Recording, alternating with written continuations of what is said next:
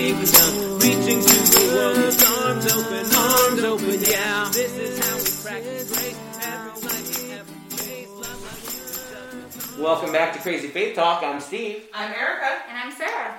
So, friends, we have finished the book of Esther. We worked through all 10 chapters. We, we talked about the plot of Esther. We ended up with our happily ever after ending, which is unusual in Scripture.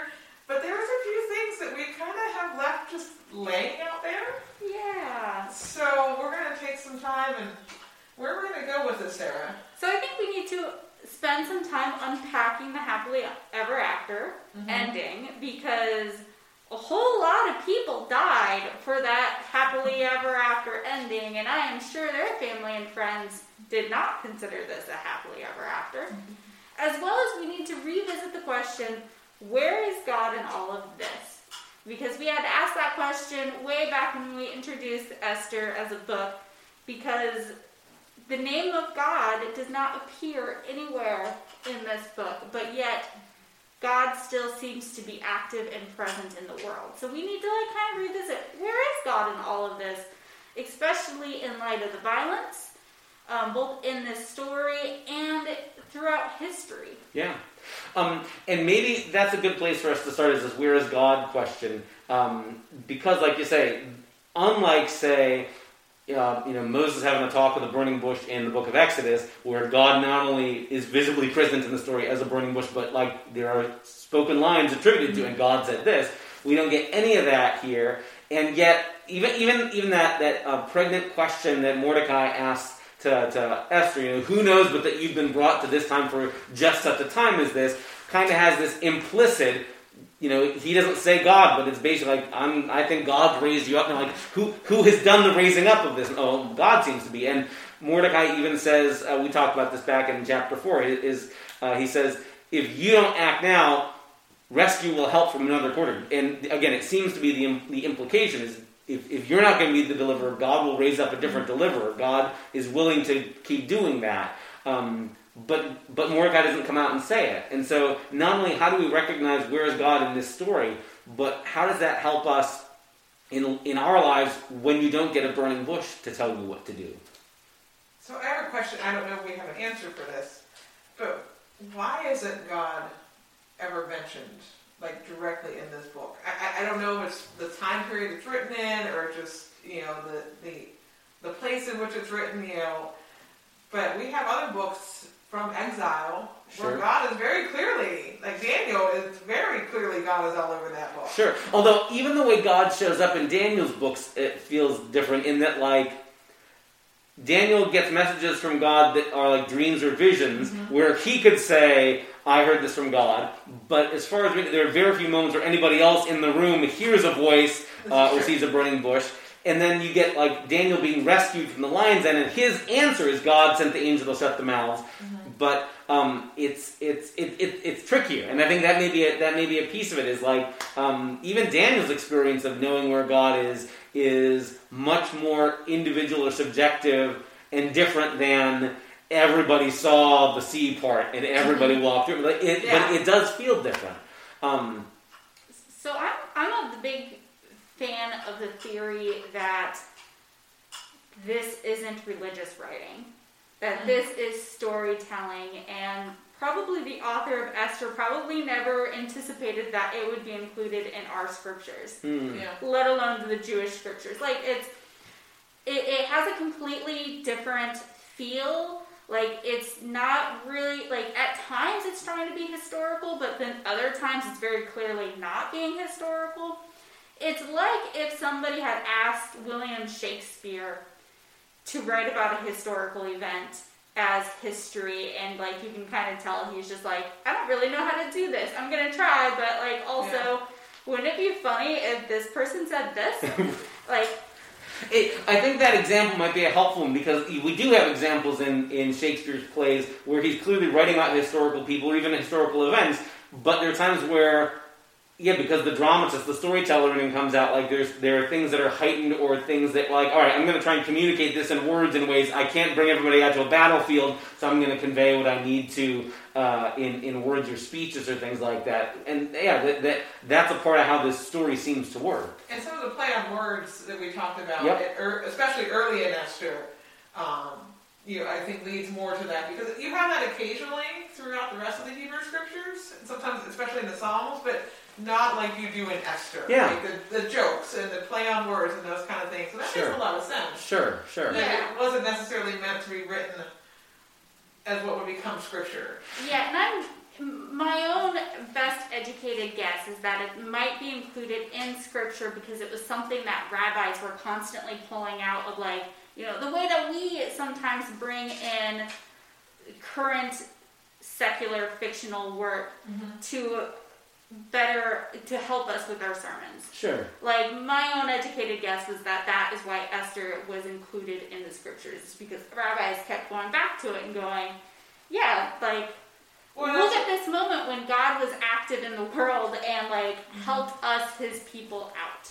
It also includes a holiday that you know the Jews Right. have celebrated since then. Right. right, So right. I mean that you know, that makes sense. It, it almost to me feels like um, in in the Lutheran tradition, um, we have this weird like, what do we do with the story and legacy of Martin Luther himself? Like as a tradition, we're supposed to be like. Luther isn't authoritative with scripture, and yet you'll find Lutherans quoting Luther stories left and right, and with a sort of like, you know, this is important because he's an important figure to our tradition. Or there's a collection of Luther's what they call the table talk. I mean, these are just conversations he had, literally sitting drinking beer that Katie had brewed around the table with whoever were the guests at his house. And some of them are classic gems, and some of them very clearly this is off the cuff. It's a good thing they didn't have Twitter in the 16th century, but like like this would be like Martin Luther's drunken Twitter feed. Um, uh, and I, I think in a similar way, it's like, yeah, there's times where you'll run into Lutherans who'll be like, yeah, you know, like he says in the table talk. And we don't mean to give it the weight of like, that this is the same as a Sermon on the Mount, but there's a certain, like, it's a go to handy. Um, and and sometimes you have to know the history of what's going on in Luther's world to make sense of the table talk, and sometimes it's just helpful of a broad illustrating you know truth that's timeless. Um, but I, in, in, in a way, it almost feels like Esther has that same kind of a feel. Like it was a go-to resource to reach for, but that it, it, it didn't intend itself. The, the, the way it got handed down to us wasn't with the same kind of, this will help you see the will of God in your life as clearly as thou shalt not murder does. I mean, like, there's a clarity in the commandments of this is from God, don't murder. You don't have to suss out, what does that mean in my life? It means don't murder, you know? Um, but Esther's a lot trickier to make the leap. And maybe that's a, an important difference, that as, as a story, Esther seems a lot less interested in making direct connections to us for life application. Because hopefully you are not living in a time where your people are going to be ethnically cleansed. I mean, like, hopefully you don't live in a time where you're the one who has to fight off genocide. Um, and so this story doesn't make direct connections in quite the same way as the commandments or even the prophets when they'll say things like, hey, you know how you're cheating people in the marketplace? Stop that. This is, this is a lot more, here's a story. God was somehow in the midst of it. I don't know, I don't know what to do with it. But how often in our lives do we not have that direct? Yes. Um, stop doing this, do this, that those kind of Yep, directives from God. yep. Um, but we're more like, you know, we might not be dealing with a possible genocide of our own people, Yeah. as Esther was dealing with, but like we have to figure out, okay, where is God in this? Where is God leading me when I haven't heard an outside or even an internal voice of God saying, I want you moving in this direction? And this is why I think it's in one of those weird providential ways. It's good that we've got a story like this in our scriptures that force us to ask the difficult questions like, how do I discover what God's intention or will for me is in my situation when I don't have a note on my pillow or an email in my inbox or a burning bush? Um, and that our, a lot of our lived lives are a lot more like what happens with Esther, that it's a wise voice like Mordecai, or the situation that us calls for somebody has to speak up, somebody has to step up.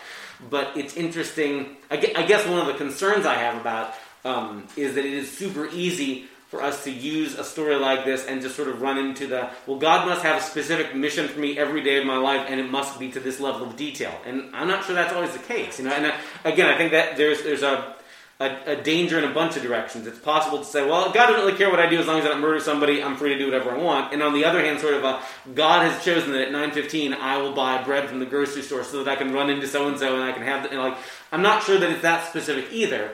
Um, but how do you suss that out? How do you how do you discern that? That that's the tough thing.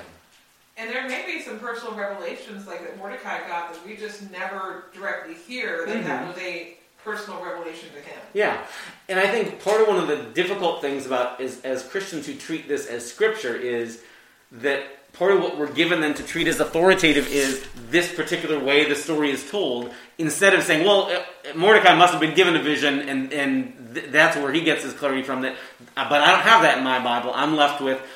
Sometimes all you got is this sort of gut feeling, or this the the the voice the voice of wise elders like Mordecai saying, "You've got a position, you've got a platform, you've got to speak up," um, and that's tough because it means running the risk what if I'm wrong? You know, and I, I think that's one of the things I find so helpful, but also frightening about a story like this is that um, at, at least when you're Moses given commandments, the people may not like the commandments, but Moses can be really solid. Nope, I heard the burning bush say, I saw the finger of God write the commandment, you're not supposed to murder. Okay, got it. And even if nobody agrees with him, he can, but I'm sure of it. And same thing with like Elijah and the prophets of Baal. You know, Elijah is sure God is real, God told him do this.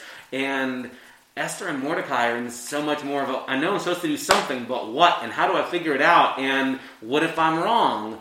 Um, that's that's scary. And I think for a lot of us, we assume that the job of our religious faith is to give us certainty, and a lot more. It does not give us certainty, but it gives us I don't know direction or confidence when we feel like we have to act or speak or whatever, but not with like neat and tidy answers all the time.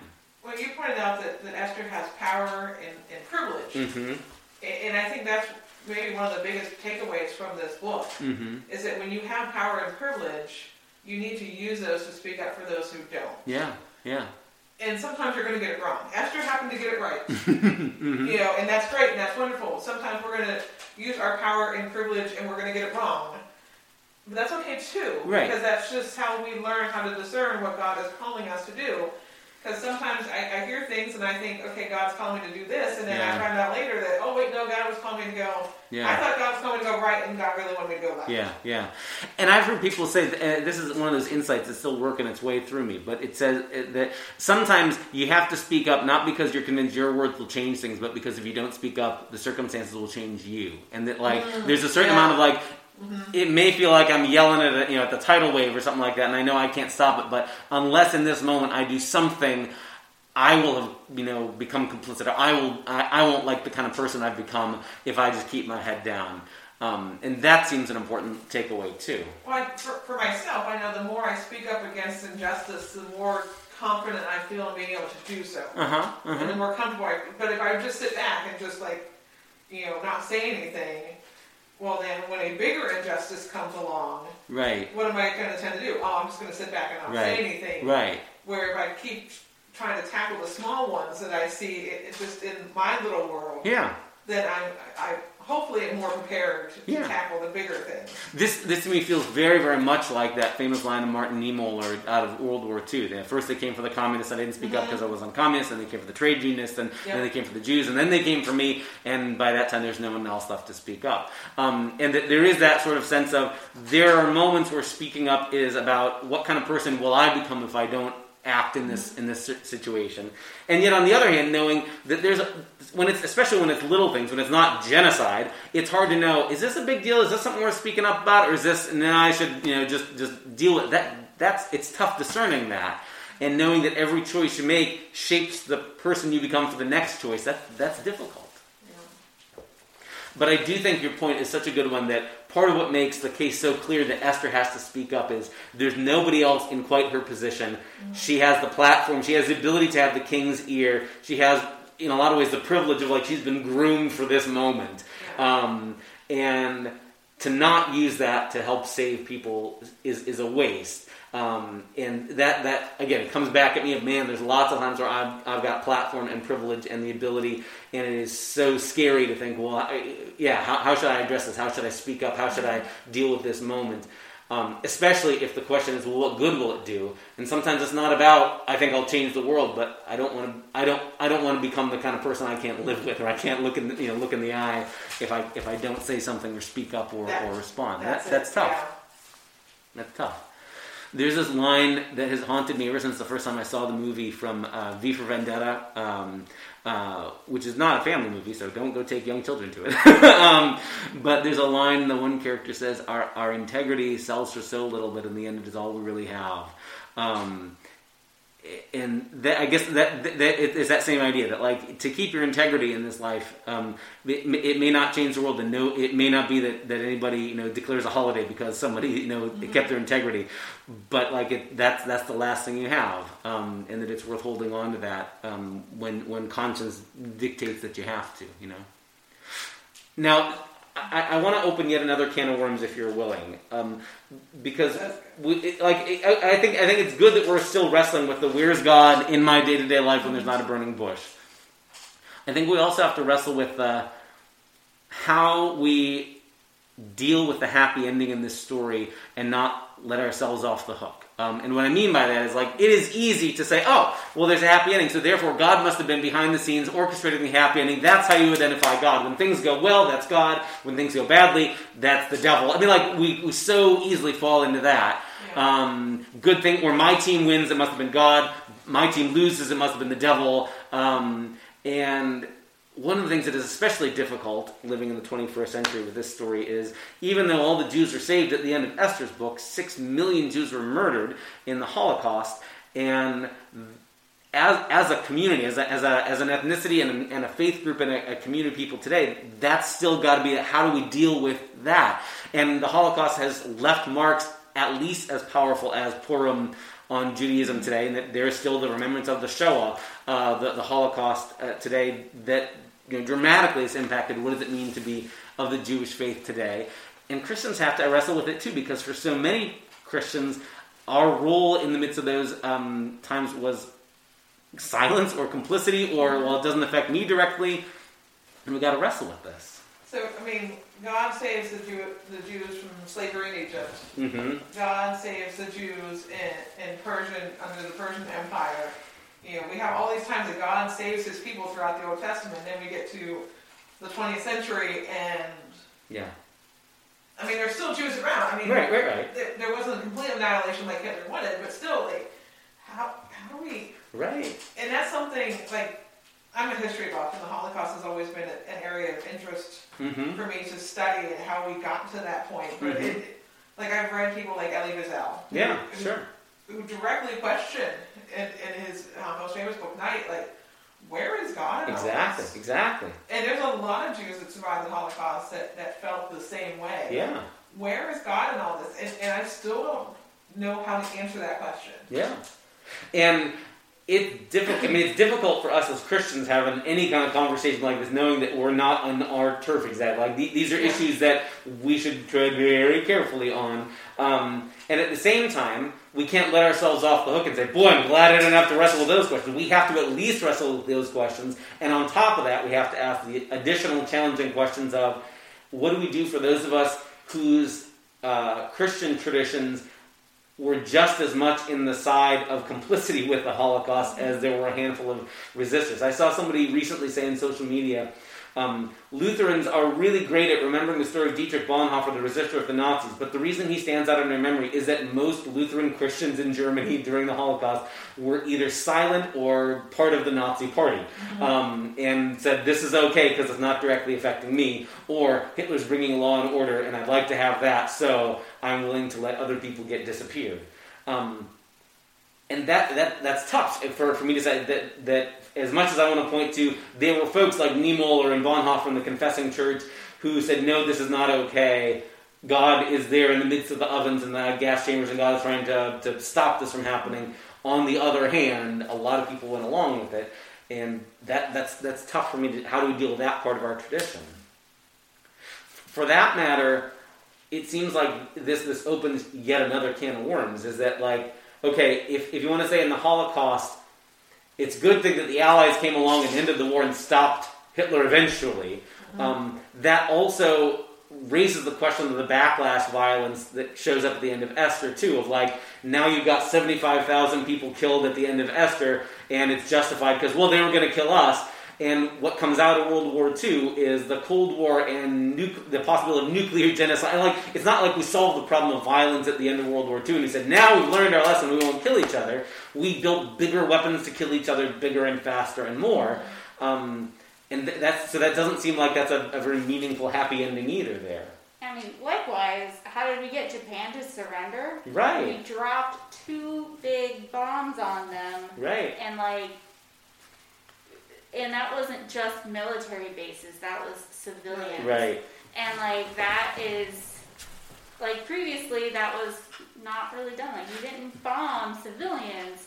right. You bombed the military. Right, and I mean, I, I, we could very quickly become a podcast about military history too, because, because oh, yeah, like, yeah, there's all sorts of questions about how World War II changed what war looked like, and that it was mm-hmm. now a time of total war where whole societies were mobilized in every way toward fighting the war effort in a way that had never happened before. Um, but I guess part of what I want to say is the any of those times that we want to put a simple, oh, happy ending, war's over, we won, that must mean God is on our side. Like, I'm not really sure that we're allowed to do that because exactly as you say, Hiroshima and Nagasaki is even even if the calculus was on the Allied side, this was necessary to prevent even more loss of life in an invasion of Japan. And again, there's that argument. Um, it's also it's it's it's not a it's not an unqualified victory. That like it's it's messy and it came at the cost of a lot of people um, who were not directly trying to be our enemy, um, and that that's difficult. Yeah. The the question is, it is was it worth it? Right, right, right. And that's so hard to say because you get into hypotheticals. right, Um, hypotheticals against actual lives, right. and that's always that's that's hard to balance out. Yeah, and maybe that's part of why a story like Esther's is helpful, even if it doesn't give us clear answers. Even and maybe exactly because it doesn't give us clear answers. As much as I want a book of the Bible to say, and in your life, flip a coin and that'll tell you what to do. Esther instead says sometimes things are really ambiguous, and sometimes the best you can say is, "I did my best," and look, this seems like it came out as a happy ending, and I did what was right.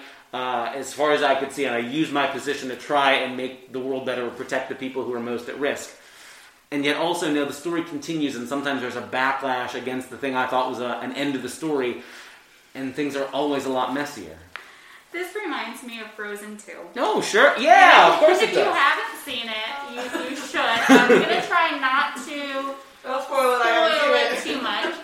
But it, it, it revolves around the two main characters, Anna and Elsa, finding out that their family, their kingdom, did something really bad. And they, like, the moral of the story is basically, well, I'm going to just try to do the next right thing. hmm And sometimes I'm going to find out that that is not the right thing, that that was the wrong thing to do. But all I can do is try to do the next right thing because Yeah. I can't go back in time. I can't change that decision that either I made or my family made, you know, because I can't go back in time. Right All I can do is take the next step forward and make do the next right thing.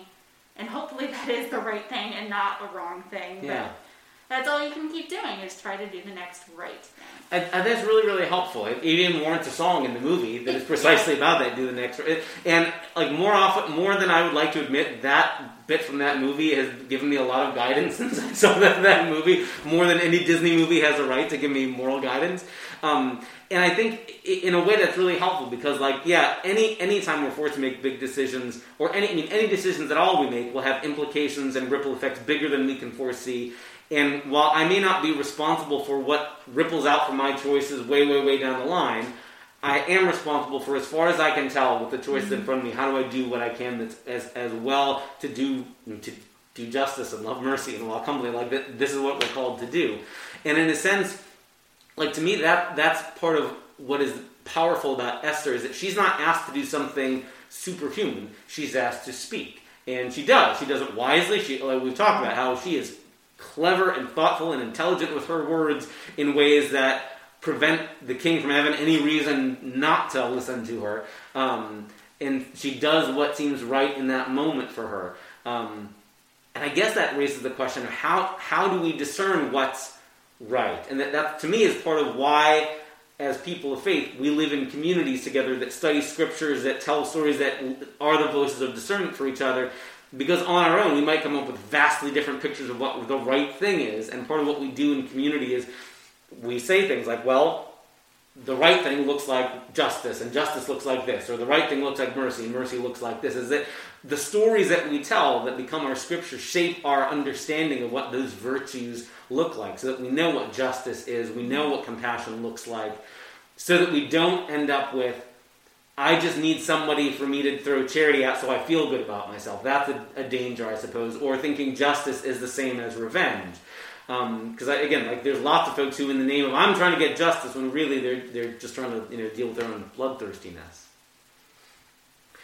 Um, I guess for me that raises another really important challenge that I want to pick both of your brains on, uh, and I'm not sure that we'll resolve it in the space of a, you know the remaining minutes of a podcast episode, but. Um, if, if we're landing for right now at a, at a position of sometimes all you can do is the next right thing, um, what do we do? Or asking, where's God in a situation? What, what, how do we live with times, because it feels like we're living in one, where you may ask a room full of people, where is God in this situation? Pick a current event, pick an issue, pick a you know, national culture issue, whatever. And you'll get as many opinions as there are people in the room um, about what God wants or where God's will is. And um, how do we how do we deal with people who all say they're listening for God? They're all trying to do the next right thing, and we can't all live with what that. We can't all agree on what that is, and because everybody's convinced God has told them um, what the next right thing is, everybody is sure they're right. How, how do you deal with that? And fix it. I, I think it's hard. We as Christians are called to love one another, and in times when there are so there are groups of people who all think that they're doing the, the right thing Mm-hmm. and are not agreeing and it's like so polarizing where there doesn't seem to be a whole lot of people in the middle it's really hard to love one another Mm-hmm. because it's gotten to the point of um, demonizing each other. Like we are no longer like we. It, it's hard to see the humanity in each other, and and that's hard. And I think it's. I think for me as a Christian, it's going back to constantly reminding myself that God is love, Mm-hmm. and that I am called to love my brothers and sisters, Mm-hmm. and that my brothers and sisters might not agree with me, and um, that I, I am still called to love them Mm-hmm. um, even if I don't feel like they're loving me or Yeah. loving other people that I also love, Mm-hmm. but that ultimately I am called to love. I have been replaying in my head over and over, and, and I've quoted these two, the first and second greatest commandment. I can't tell you how many times in the last six, seven months. Mm-hmm. Love God, love your neighbor. Mm-hmm. And if it doesn't, if what you think is right does not fall into one of those two categories, Mm-hmm. then you're not right. And maybe even we could suggest, let me, let me throw this half formed thought out, that in the end, those are not like different routes, but in the end, No. they turn out to be two sides of the same coin. Um, and that I don't get to say, well, this thing that I want to do, it's terrible for my neighbor, but I can justify that somehow it's good for God. Nope, that's not a thing. Um, like if I would say, you know, I want to tear down the homeless shelter so I can build a bigger church parking lot. I'm not. Nope, nope, nope. You don't get to say that's good for God. Therefore, it doesn't matter if it's bad for neighbor. There's got to be another fix. Um, and and that I think is a really important point. That like, okay, it comes down to this idea of love of neighbor, and like you say, Sarah, regardless of whether that neighbor has been very neighborly to me or others, and also that this is grounded in the in the the great commandments that Jesus talks about. And there, I think, is another piece for us, at least as part of the Christian tradition, that even our even how do you define what love looks like? We look to well, tell us stories about Jesus. Jesus gives us this glimpse of what love looks like in human interaction because sometimes we make the mistake, I think, of treating love as just niceness and never having to say difficult truths. And no, Jesus is clear that sometimes love means you have to say unpleasant things. Um, because you care about people who are either getting stepped on or whatever. Um, and it's not loving, it, it would be wrong to say, to tone police Esther and say, oh, it's not very loving to Haman to foil his plan. No, you have to speak up for all these people who are going to get killed otherwise. Um, so loving doesn't just mean be quiet. And on the other hand, loving doesn't mean being a jerk. I, I think for me, becoming a parent has helped me to understand that so well. Yeah. We've been in the thick of potty training a very stubborn three year old, and you know he has no prob- like no problems peeing wherever he wants to pee. and as a loving parent, I sometimes get mad about that. Mhm. Um, but ultimately, I love him, so I want him to know that you know what, peeing in the corner is not okay, and it's never going to be okay. right, right, right. Um, but yeah, I think becoming a parent has helped helped that lesson for me. That's just, that, that example is, is I think a, a helpful one as much as it is also a graphic one. But like it's Yeah. help, it's helpful because like um, while obviously you love your child and there's lots of times you're willing to do gross disgusting things like clean up messes and unpleasant places for the sake of your child. On the other hand, you know for the big picture for his life as a human being, that's not a habit that's an okay thing. Now, certainly not as he gets older, not when he goes to school, not when he's a grown up. And so this is one of those things you got to nip in the bud now. And I, and it's it's that like love of who you will be in the future, or that love of your, the whole story of your life. That it's not that I'm unwilling to do this unpleasant thing of cleaning up a mess now. It's more because I care about the kind of person you become. I don't want you to be someone who pees in the corner. Um, that I, yeah, you need to take a, a a hard line on things, and it becomes maybe even more pressing when you've got two kids in a household. Like I know you're learning with wrestling with two in the household as well, and I'm struggling through that learning process every day. That sometimes when one hits the other or one yells at the other, whatever, it's I care about the one who did the who caused the offense, who hit their brother or sister. Like you have to learn that's not okay because life is not going to be kind to you if you think you can do that. But also, I care about the one who got hurt in this moment, and so you may not like getting yelled at because you hit your sister or you hit your brother, but it's because I love that person who's been hurt, and I also love you at the same time. So whatever it means to love people, it has to be able to speak difficult truths sometimes, mm-hmm. but vulnerably it sounds. So like this is this is messy, ongoing stuff, and unfortunately, we have now come through a whole series on Esther without a set of like simple bullet points of here's how always to know what God wants. But I kind of think that's a faithful place to land because I'm not sure that the book of Esther wants to give us five simple bullet points to always know where God is. But it's about this difficult. Sometimes all you get is enough light for the next step in front of you, huh? So, speaking of not knowing what the next step is in front of us, we're at the end of a series, and we hope you'll join us for a future series uh, next time on a Crazy Faith Talk. But what will it be? Good question. It's a, su- it's a surprise to all of us. we're gonna we're gonna do the next right thing. Thanks for joining us, everybody. See y'all.